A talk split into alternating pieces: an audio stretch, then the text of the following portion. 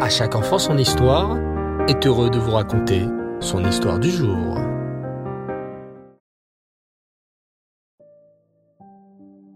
Bonsoir les enfants et Reftov, j'espère que vous allez bien et que vous profitez bien de cette période de vacances.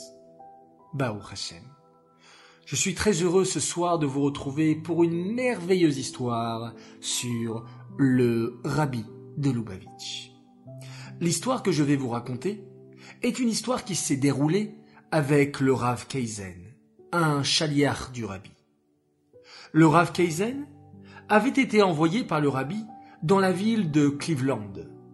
C'est là-bas que le Rav Kaizen s'occupait des Juifs et leur apprenait la Torah, les mitzvot, les fêtes juives. Un jour, on va faire une proposition très intéressante à Rav Kaizen.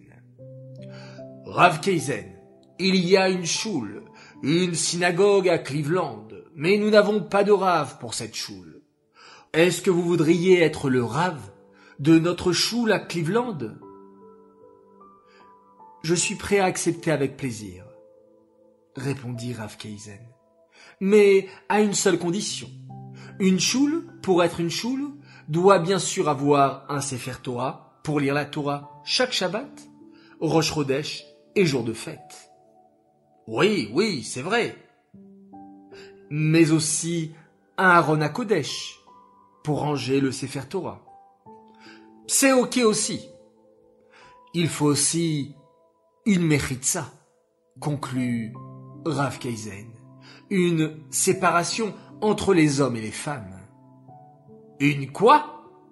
Répondirent les gens de Cleveland, un peu étonnés. Ces juifs n'avaient jamais appris ce qu'était une mechitza. Une mechitza, leur expliqua patiemment Rav. C'est un petit mur ou un rideau qui sert à séparer les hommes et les femmes pour ne pas qu'ils se mélangent pendant la tefila. C'est comme à l'époque du Beth Amikdash. Il y avait les hommes d'un côté et les femmes de l'autre. Même au Arsinaï, pour recevoir la Torah, il y avait d'un côté les hommes et de l'autre les femmes. C'est très important dans la Torah. Ah Les Juifs de Cleveland hochèrent la tête. Nous avons compris, Rav Kaizen. Nous construirons une mechitza dans notre synagogue de Cleveland. Mais il faut que le président de la synagogue soit d'accord. Hélas, le président de la synagogue de Cleveland ne voulut pas en entendre parler. Hors de question. Pas de mechitza dans ma synagogue. Nous mélangeons les hommes et les femmes ensemble. Rav Kaizen ne savait pas quoi faire. Il décida d'aller voir le rabbi pour lui demander conseil. Rabbi, que dois-je faire? Tous les juifs de la synagogue de Cleveland sont d'accord de mettre une mechitza. Tous, sauf le président. Et c'est un gros problème, puisque c'est lui qui décide. Le rabbi réfléchit un long moment, prit sa tête entre ses mains, puis releva la tête et dit Expliquez à ce président que la mechitza est très importante dans une choule. Et s'il n'écoute pas, son père, depuis le Gan Eden, viendra le visiter. Et l'incroyable se passa.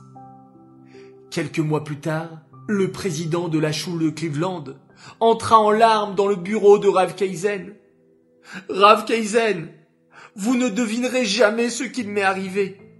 Cette nuit, mon père m'est apparu en rêve et il m'a dit Mais pourquoi tu n'écoutes pas le rabbi de Lubavitch?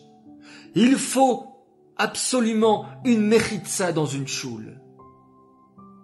Le président de la choule fut très ému par ce rêve et décida d'installer une mechitza dans la choule. Rav Kaizen put devenir le Rav de cette choule de Cleveland et enseigna beaucoup de Torah et de mitzvot. Cette histoire est dédiée Lelou Nishmat, Yosef Tzvi Chaim, Ben Rav Simcha Bounem, Alava Shalom. Voilà les enfants, il est temps de vous dire Laila Tov, passez une très bonne nuit, faites de très beaux rêves. Et renforçons-nous tous dans le chemin de la Torah et des mitzvot.